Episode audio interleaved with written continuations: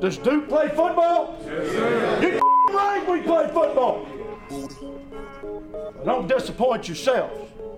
This is that opportunity to make that statement with, with the people, as Mitch told you, you were chosen. You were chosen for a reason, on and off the field. You got a statement to make. You've got a statement to make. What we chose you for a reason. Let the reason be seen. Lead the way, seniors. Duke football? Yes, it's Duke football. Let's go! Hello and welcome to another episode of the Section 17 podcast presented by Duke Football Talk. I'm your host tonight, Josh Cox. I'm here alongside Brian Kennedy and Scott Medlin. Jamie Holt is unable to be with us tonight, and you guessed it, he's at the beach. We're looking forward this Friday night. We're going to talk some Duke football versus the Charlotte 49ers tonight. It is game week. We have been waiting for this week all off season. We've really been waiting for this weekend since the end of 2019, the last time that we were able to see a Duke football game in person. Guys, the time has finally come. This Friday night, for the first time in over a year, we will be watching the Duke football team play live and in person. What do you think? Man, excited. We're less than 72 hours from the moment we're recording this podcast from kickoff. And man, I'm pumped. I'm excited.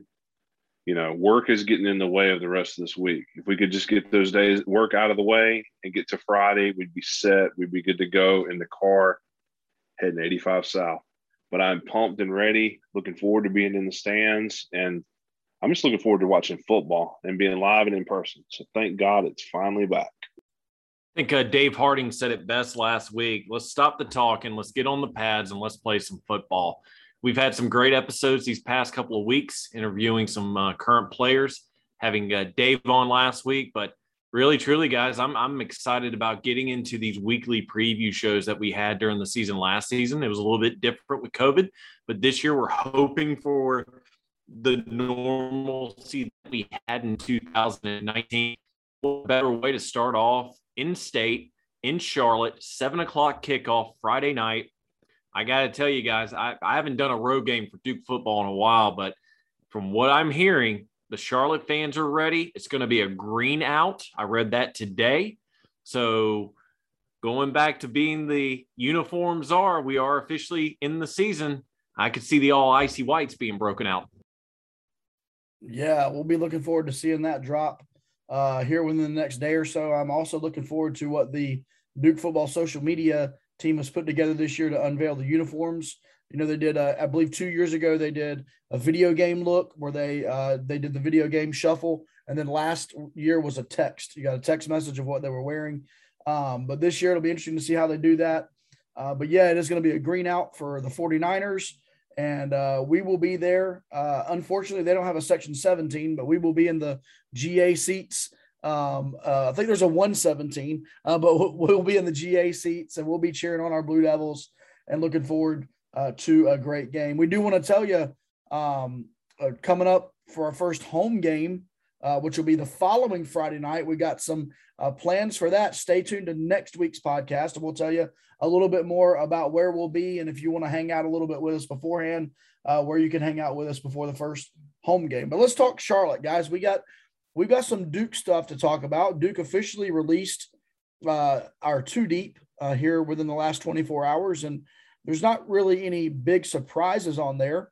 Uh, a couple of the the positions we'll speak about, but you know, I'm really thinking this is this is obviously Mateo Durant's season as far as the hype uh, there's some legitimate, obviously, NFL talk around Mateo. If Mateo continues on the same pace that he has done the last two years, uh, being the main guy and getting the bulk of the carries, he could really have a special season. But I, I, I will say this: I, I do feel like these first four or five games of the season, it's really all about is Gunnar Holmberg going to be the guy that's going to limit mistakes, going to make good decisions in the pocket, going to run the ball when he needs to run the ball, going to get rid of the ball instead of taking that sack or or throw the ball away instead of trying to fit it into double triple coverage. Is Gunnar Holmberg going going to be the guy uh, that we think he can be, and that is the guy that can lead us. Doesn't have to be perfect, but the guy that can lead us to some victories. Not that's the main thing I'm going to be looking at on on Friday night. Can Gunnar get comfortable? I think getting him comfortable includes him running the ball uh, quite a bit. When we interviewed Gunnar earlier on in the offseason, he mentioned uh, that his speed was one thing that he has, has been uh, a part of his game since he was a young kid. And I think he can get comfortable running the ball, and then maybe that'll help him settle in the passing game. And man, I think we really could have a, a good start to the season. But I think Gunnar is the key uh, here the first couple of games. Guys, what are you looking for as far as on the Duke side of the football heading into Friday night? Yeah, definitely looking forward to uh, uh, seeing Gunnar, seeing how um, how he just, how the season starts for him. Uh, you know, the faster he gets his feet uh, set and ready to go, the better off Duke will be. And again, you know, we talked about it last week. One of the Dave things Dave talked about was turnovers. And that's the biggest thing I think going into this season with Duke football is we've got to limit the turnovers. We got to win that game. If we can win the plus minus there, we're going to be okay. I think we're, we're going to be okay. Um, you know, one one position or two here that we we weren't expecting guys to start that when the two deep came out the other day uh, was John Gillette. Uh, Jeff Ferris had mentioned his name last week or two weeks ago when he was on Packer and Durham about he was having a great camp. So it worked out that he's actually going to be starting there at right tackle. So that's that's you know that's a name we we're not looking forward to. And then uh, Cutcliffe in his interview this week talked about Gary Smith, who we were unsure if he was going to play or not because of health. Um, and he said that he will play if he's healthy. So that's another guy that we're looking forward to. And then Michael Reese. Now that's a name that I don't think anybody had on their radar. So that's a name coming. He's going to be starting at I think defensive end, if I remember right. Yeah, defensive end. You know, just a couple names there to look forward to. Obviously, you know, looking to see what Gunnar can do, how he mix the ball around, and we want Mateo to be Mateo. And I think Mateo will be Mateo, and the O line blocks. We should be okay and have a really good game. I think my biggest question, not so much a concern, is will Duke show the same production as they've shown on the practice field? Now, I know that's apples and oranges because they're playing a team that they, yes, they played last year, but it's not like these 85 play scrimmages that they've had in the last month or so to where the defense knows the offensive plays and vice versa. Not really much surprise in the two deep when the depth chart came out one thing that did stand out to me, and, and we were talking about this a little bit before we started this recording, Nikki Dalmolin, he's the, from what I'm seeing, the fourth string tight end. And that was really a surprise to all of us because he was just getting rave reviews from camp. He was making a lot of good plays. There were some highlights that the local news outlets were showing of him during practice. Uh, and while we don't know why the coaching staff made the decision, obviously we're still in good hands with Jake Marwede starting at tight end. Uh, 245 pounds, six six. He's a big boy, and he is going to be tough to bring down uh, in the in the uh, open field. Another uh, another position that I saw that again I I, I kind of don't want to mention it because I'm a superstitious person, but the center position. We're getting back Jack Wohlabaugh, but God forbid if something were to happen to him, backing him up is a redshirt freshman. And if you remember last year when he went down, excuse me, got a little frog in my throat. When he went down, we had to reshuffle the offensive line to make sure that we could make it right. And maybe that was something that threw Chase off, and we're not going back to 2020.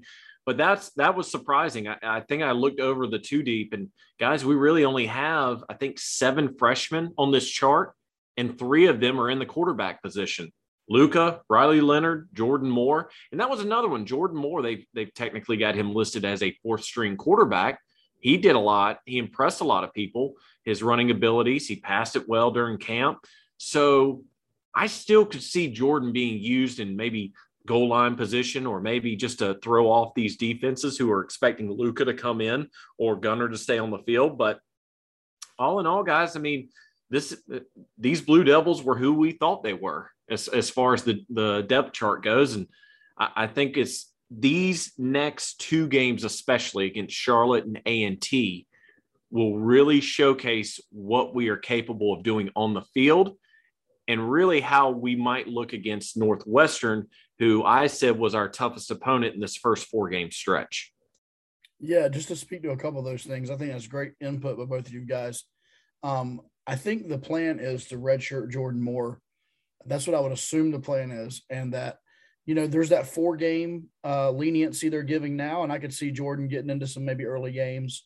Um, but man, he did look good on a lot of that film. And then I would say this: I think um, the the tight end position, um, Dalmolin, I, I believe that he's really a wide receiver. Um, and so I think that they just have him listed there. Um, I think he's going to play a lot. He played a lot last year for being a true freshman. And I believe he'll play a lot this year. Um, but it's just odd the way they have him listed. Um, I, I, agree 100% with you. And let me let me just move over to the other side of the ball very quickly. Um, the secondary, you know, the secondary is all always kind of an uh, uh, well, it's, it's turned into a very deep position for us here at Duke. And let me just read these names. These are the guys who are probably who are not starting. Dominique Long, who I mean, just today they're sending out quotes from Cutcliffe about how good a camp he had. Dominique Long, Jalen Stinson, Daquan Johnson, Lummie Young, Isaiah Fisher Smith. Those guys are probably are not starting. Uh, Jeremiah Lewis probably not starting. That's a whole second string there guys, uh, and that's not then our starters. You know, you got Blackwell, Jamerick Woods, Nate Thompson, Jalen Alexander, and Leonard Johnson. I, let me just say, our secondary is a legit two deep. I would trade any of those guys out for any of those other guys. And man, I think I think we're going to have some depth there uh, that is going to be very very good for us as we move on in the season.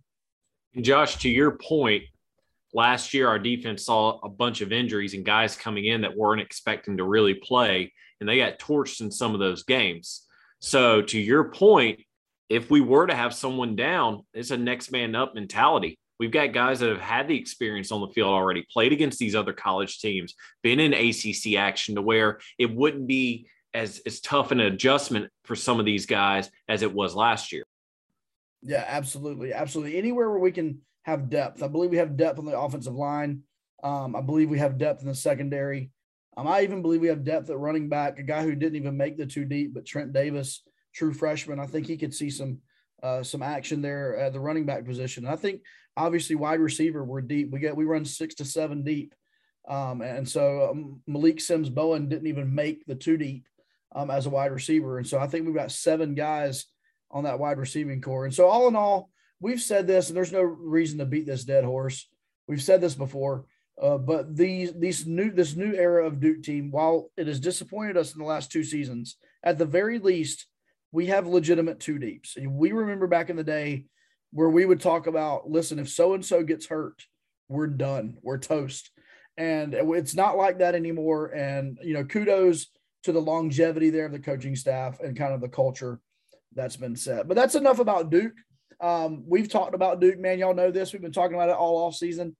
Um, and so, what we want to do this year, one of the things that we are uh, trying to do every week, if we can make it happen, and obviously there's going to be some weeks that we probably won't be able to make this happen, but we like to sit down with someone that's very knowledgeable of our opponent.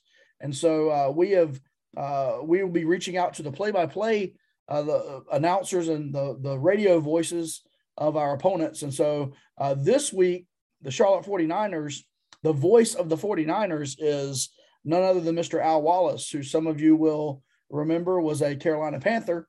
And so uh, Brian sat down with Al earlier this week, had a really, really cool conversation. He gives us some insights on the Charlotte 49ers heading into Friday nights. Joined now by Al Wallace, former Carolina Panthers defensive end and current color analyst for the Charlotte 49ers radio network. Al will be on the call for this Friday night season opener against Duke. Al, thank you for joining us on the Section 17 podcast. I appreciate it. Thank you for having me on here. Excited about this football season, ready to get things going. What's tougher in your mind, preparing for an NFL game or preparing for a Charlotte 49ers broadcast? I know what I'm doing on the football field. You know, that one's that one's easy. I can sleepwalk. It's a lot of preparation that goes into it. But when I got into broadcasting, man, I tell you the the notes, the details, um, you know, working in the booth, that was that was pretty tough. So I, I'm going to go with preparing for a call. That's that's going to be a tougher challenge. Any any challenges you still have every week as you head into a broadcast? Not be a fan. Uh, I'm a fan. So once I retired, it's hard to be in that booth and not let the emotions pour out. Um, you know, I'm pretty laid back guy, but when it comes to football, pretty emotional, pretty fiery. And I think that's what helped me last 10 years in the NFL. So in the booth, I kind of have to, you know, kind of reserve that a little bit. But yes, being a fan, it's hard to be in the booth, call the game, and, and remain objective. Well, let's shift gears. Let's look ahead to the 2021 season for the Charlotte 49ers.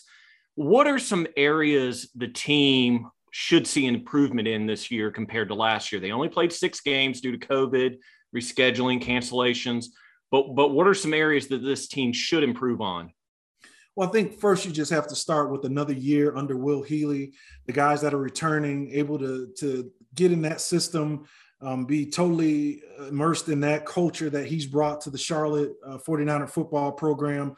But uh, I'm going to look at offensive line play. It's it's been a group that's been injured so often uh, since the time I've been here calling these games. It's about the line play and having that unit be healthy, one, and then stay together and learn how to play and really open up some holes. They don't have Benny LeMay behind them, and they had some success a couple years ago when he was here and have some new faces. But I believe football is one on the offensive line, and I think that's going to be an area of improvement for 2021. Well, as of this recording, we are four days away from the season opener, and we were talking about this uh, off offline. You're very excited. We're excited. We're actually going to be coming down to the game. Uh, it's the first time in over a year that we've actually seen football in person. And I think a lot of people have that on their mind to be able to get out and actually see their favorite team this weekend. But as we head into Friday night season opener against Duke, what are some areas that Coach Healy has been focusing on as they head into the game against uh, Division One opponent? And let's be honest, last year's game it was not really close. It was a 53 to 19 blowout. So, what is Coach Healy focused on to make sure that doesn't happen again this year? Yeah, representing Charlotte. I think for this team, it's always playing with uh, enthusiasm and understanding how big the lights are, but not letting them be too big. So when I'm around the team and I hear Coach Healy, he's talking about coming out of the gates fast and and scoring touchdowns, putting points up on the board, being solid, being mistake free, and I think everything else will take care of itself. You know, I was there on Halloween, no pun intended. It was a nightmare uh, to watch this Charlotte football team get just destroyed. So it'll be fun to see how they come out week one with an opponent like Duke in their own uh, building and the fan base finally back in the seats. Uh, it, it should be a pretty good competition. Give us a couple of 49ers players on both offense and defense that Duke fans need to keep an eye out for this Friday night. Yeah, there are two. If you're looking at offense, you're talking about the Charlotte 49er offense.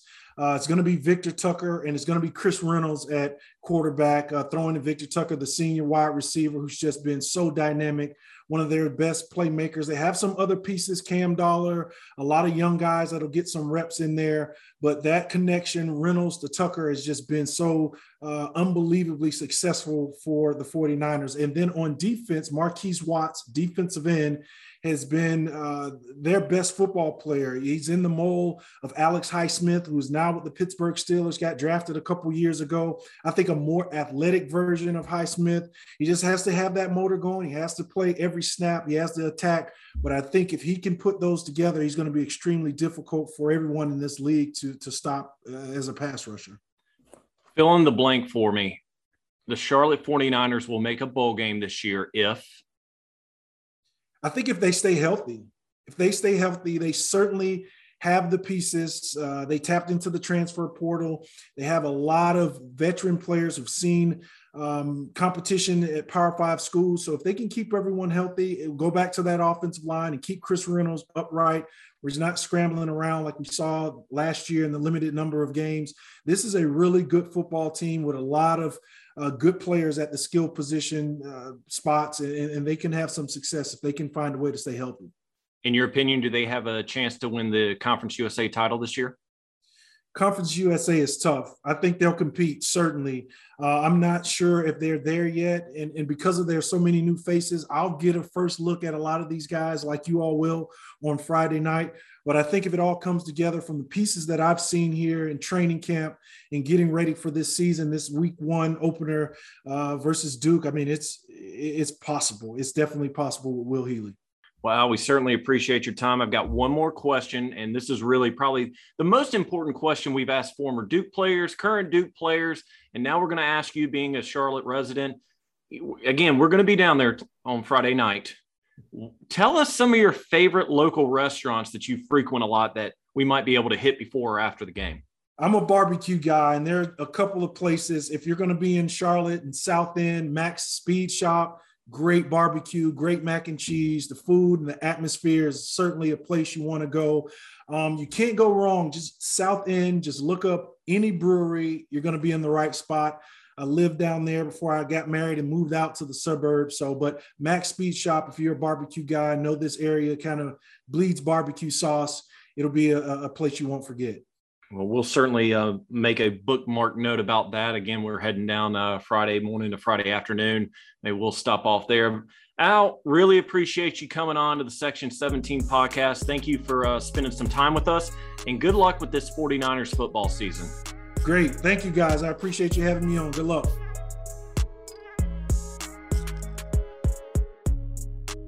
Thank you, Brian, for sitting down with Al Wallace and just a really cool a thing that we hope to bring you more of as the weeks progress. And so, uh, really, really cool guy, and we're really looking forward to Friday night's game.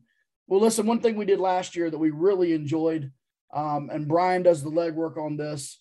Uh, we have a segment each week, and this is a segment that that picks apart our opponent, uh, some very relevant things to football that we may need to know about our opponent, but then also we like to throw in some uh, some facts about our opponents that maybe you didn't know, and we call it simply the tale of the tape. And so, for the inaugural for this season, tell the tape. Brian Kennedy, let's hear it. Thanks, Josh. Again, Charlotte 49ers of the Conference USA. Friday night, seven o'clock. We'll be heading down there. Now, last year, Charlotte was only able to play six of their 12 scheduled games, as said with Al Wallace, and they had a record of two and four. Now, an interesting stat I, I found they only played one game in September, four in October, zero games in November, and one in December. So, needless to say, they've had quite the layoff for football from last year. Now, overall, this is Charlotte's eighth official football season. They started playing football back in 2013. And head coach Will Healy is in his third season with the 49ers and has a 9 and 10 overall record. This is the second matchup ever between Duke and Charlotte, with the first meeting being last year, where Duke won handily 53 19 on Halloween night. Blackout jerseys, blackout jerseys. uh, sorry, I had to throw that in there. After this year's game, though, there are no further games scheduled between Duke and Charlotte for the foreseeable future. And fellas, I went all the way to, I believe, 2033. There's a website that shows each team's non conference games that they've already scheduled.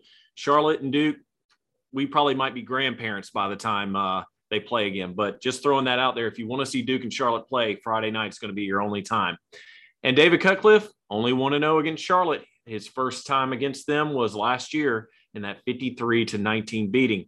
Now for the always fun and popular. Did you know?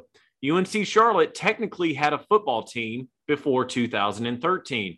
UNC Charlotte had been in existence since 1946, or has been in existence since 1946, but was called the Charlotte Center of the University of North Carolina. The school was an extension of UNC in Chapel Hill, and the purpose of the college at that time was to educate returning World War II veterans who were coming home from the war, World War II. Now, the school started a football team that same year, and the mascot was actually a night owl, as classes only took place at night. This was so veterans could work a job during the day and take classes at night. Now, the colors of the team were light gray and maroon, and the football team only lasted two years and was disbanded in 1948 because the center shut down due to decreased demand. The school continued, however, when Charlotte College was opened that same year. The school did not officially change their name to UNC Charlotte until 1965 when the North Carolina House of Representatives passed a bill to confirm the name change. That same year, the school graduated its first senior class and the school colors were changed to green and white, which they are still today. And that was the tale of the tape for the UNC Charlotte 49ers. Uh, thank you, Brian. As always, we look forward to that and uh, bringing you that each week. One of the things that we introduced at the end of last season that we will continue into this season, and that is our favorite alumnus from the school that we're playing. And so uh, we did give ourselves the option of staying just with football or with going with any alumni. And so uh, we decided to go with any alumni, and we're calling this segment for this season, we're calling it Alumni Alley. And so for the Charlotte 49ers, a little bit of a difficult one. I'm not going to lie to you guys. A little bit of a difficult one. We're going to talk Alumni Alley. Who is your favorite alumnus from the Charlotte 49ers? Well, going through the list of people that uh, have graduated there from Charlotte uh, 49ers, um, had a hard time narrowing it down, but I picked someone that I remember as a kid. And, you know, I, I won't say I have fond memories of his NBA career, but I do remember him and I remember a lot of things about him. So I chose uh, Cedric Cornbread Maxwell. Um, played in Charlotte from 1973 to 1977. He's from Kinston, North Carolina. So another, you know, thing, you know, North Carolina boy. So, you know, always like to look out for the North Carolina guys. Uh, in 1976, he was the MVP for the runner-up NIT team, Charlotte 49er team. In 1977, he was the Midwest MVP uh, when Charlotte went to the Final Four. His number 33 was retired that year in 1977 for the 49ers. In his 11 year NBA career, he won a world championship in 1981 with the Celtics. Uh, they also retired the number 31, uh, his number 31 for the Celtics. His overall stats for his career were 10,465 points, 5,261 rebounds, and 1,862 assists through his career. Um, he did a lot of guest hosting for a while when he was living in Charlotte with uh, on prime time with the Pac Man, which, and those of you that don't know, the Pac Man is Mark Packer, who now is half of the great duo of Packer and Durham. And one of the funny things about uh, Cedric Maxwell, he really didn't care for Larry Bird, still doesn't, hates him. They were supposed to have been trying to work their feud out or Cornbread's feud with Larry because I don't think Larry cared one way or the other. But he never liked Larry Bird because Larry Bird wouldn't pass the basketball. So that is my uh, my take from Alumni Alley, Cedric Cornbread Maxwell. Scott, you got to love the the stories of Larry Bird, especially on the court where he's dribbling down. He's like, "I'm gonna go over to this side. I'm gonna shoot the three right in your face. I'm gonna smile about it going right back down." Like Larry was one of those cold blooded killers when it came to his shot, and I could see why Cornbread was mad that he wouldn't pass him the ball. I am uh, I'm going with someone who was born and raised in the Raleigh area. Actually ran for office a few years back. Did not make it, but hey, kudos to them. Scott, stop. Should have been the second season American Idol winner, but old Ruben took that that crown away from him. And I'm going to go with Mr. Clay Aiken. He came out of nowhere that season, surprised a lot of people.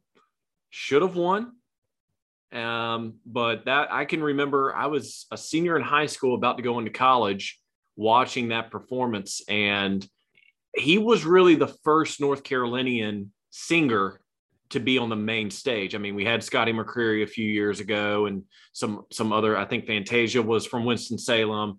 Boy, I know way too much American Idol. Anyway, uh, my point is is that he definitely helped put North Carolina on the map as far as places where singers could be found, because you didn't really hear from about many people coming from North Carolina to be a singer.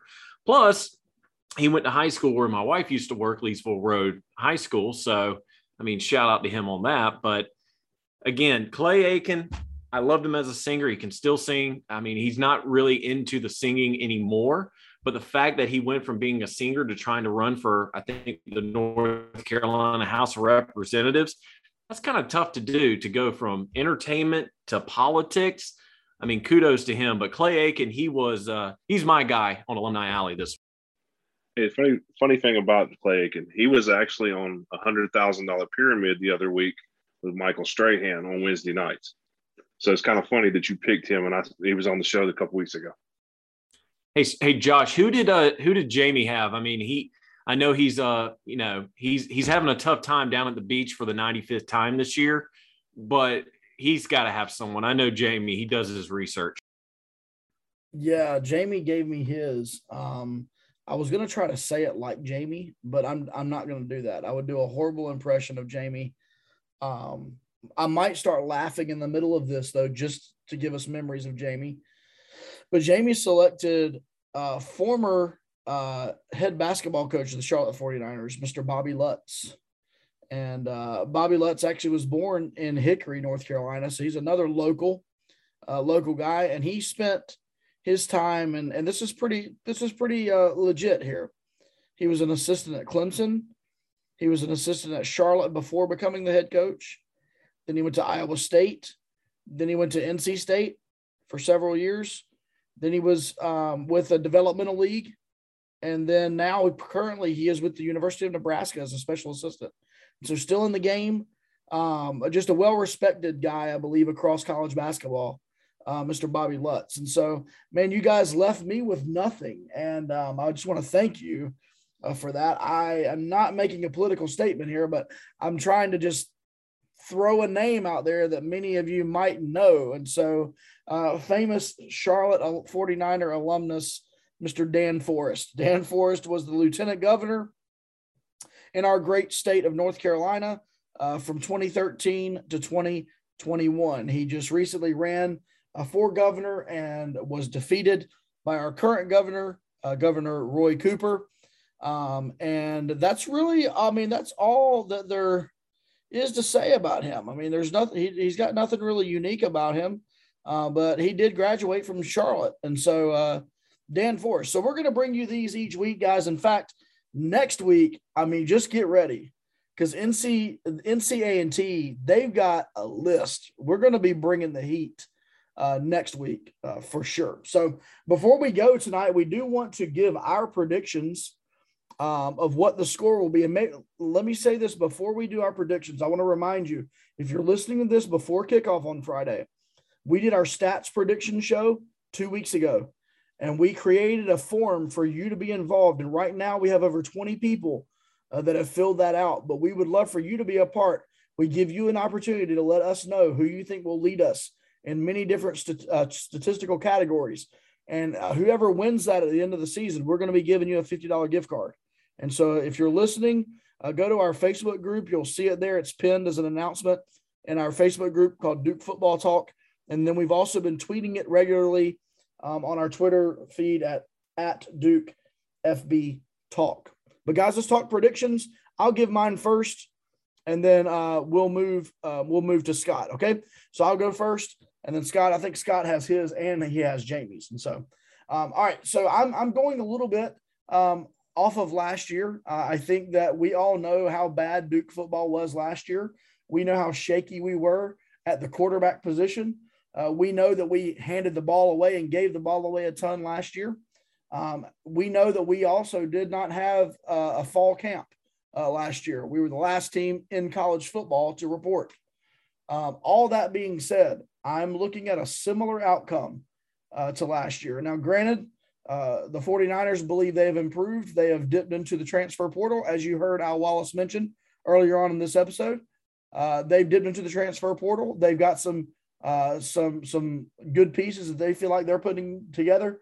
But I'm going to go Duke 48, and I'm going to go Charlotte 20, 48 to 20. Your Blue Devils, Scott. All right, so um, it's kind of funny. They say uh, great minds think alike. So with Jamie's prediction and my prediction, it was the same. So of course, because I want to be like my hero Brian Kennedy, I'm going to change my score just so I can hopefully help myself get my steak dinner. Attaboy. So, yeah. so Jamie wanted, as predicted, Duke 41, Charlotte 20. So I'm going to have to up that a little bit now. Again, thank you, Jamie. So I'm going to go 44 20. Uh, you know, I really stay, I think somewhere in there we're going to get a couple field goals, get Charlie Hammond a chance to kick a couple field goals. And I think we're going to get at least five touchdowns. Hopefully more. I mean, I would love to win 59 to nothing, but you know that's probably not going to happen. So we'll go forty-four to twenty for my prediction. Just so you guys know, uh, someone posted on Twitter to the Duke Football Talk uh, account talking about how right now the over under for Duke wins is three and a half. So if you want to get your prop bets in, your sports bets in, you better do it. I'm on the fence. I'm thinking about doing it. Doing it. I don't want my wife to kill me though for for dropping money on a could be bet. But I saw the over under for this game was 60 and a half points. So you guys are all in the realm of that over under. Here's where my my thought is. Last year when we played Charlotte, it was in October, end of October. So they had already started going through COVID protocols, losing players, rescheduling, canceling, things like that. This is the very first game of the year. And like Al said in the interview, there have been some players that have stood out that could surprise a lot of folks, could surprise us as well. Now, with all that being said, I'm not saying that Charlotte's going to do the upset here, but I don't think we're going to have the same score result as we did last year. Last year it was 53 19. I don't think we're going to score as much. I could see Cut letting the gas off the pedal uh, later in the in the second half and letting some of the second stringers and possibly third stringers, some guys he's going to redshirt get in to get some experience. But I am around where you guys are at as well. I'm going to go Duke 48, Charlotte 21. 48 21. Two two more two more points. Wait, Josh is looking at me. Wait a second. You're one point off of my prediction, bro. Like, listen, why I, you I, my why you in my business like that? Hey, I am playing that Price is Right mentality, my friend. I I am making sure that when the score comes out, I can say that I won on next week's episode as we get ready to talk A and T. I'm just saying. Plus, I want my steak dinner at the end of the year. yeah, yeah. I mean, for sure. I mean, uh, and correct me if I'm wrong here, Brian. We were talking about the the betting line. If you put a hundred dollars on that, uh, on the over on the three and a half wins, you'd bring home what 175. You'd is that is that what it what it what it was? No, yeah. So the over three and a half is a negative 115. So, and I'm not good with betting math. So when I put it in my sports bet to see, I think if you put a hundred down, you'd win 85. That's not bad. Still not a bad not bet. Bad. I might put if I had a, if I had like hundred K, I might put hundred K down on that because I I feel strongly that we are gonna that we're gonna be more than three and a half. All, all I'll say is this: is I'm hoping at the end of September, after we beat Northwestern, I'm getting ready to cash in because that fourth game should be an easy W, and if it's not, then we've got bigger problems on our hands. So don't worry. I mean, I've got until Friday, just like some of our listeners have until Friday to fill out the season predictions. But I think if you're a betting person, go ahead and put it in that Duke's going to win more than three and a half games this year. Well, if you're going to put money on the, this game, the fine folks out in Vegas have Duke as a six and a half point favorite currently. So just you know, want to throw that out there. Since we're talking uh, betting lines, and I know nothing about it, but I'm just read it, and that's what we got. Yeah, that's if you, gonna be that's gonna be interesting. There's gonna be a lot of bets taken on that for sure. And if you're a bookie and you're listening to this podcast, we would love some advice on this so we can try to make a little extra money to make this podcast even better. For sure. Well, listen, guys, that does it and wraps up our first uh, game week episode of 2021. You have been listening to the Section 17 podcast presented by Duke Football Talk. I've been your host, Josh Cox. I'm here with Brian Kennedy and Scott Medlin. Tonight we missed our friend Jamie Holt. And as always, a nice big shout out to our producer, Justin Sykes. We'd love for you to connect with us on Facebook. Just search Duke Football Talk. On Twitter, we are at Duke FB Talk. Make sure to give us a follow, interact with us, and don't forget, uh, go to our Facebook group, go to our Twitter page, find that form, fill out your stats prediction before kickoff on Friday so that you can be a part of what we're doing and get a, pos- a chance to win a $50 gift card at the end of the season. Once again, thank you again for listening, and we will see you next week.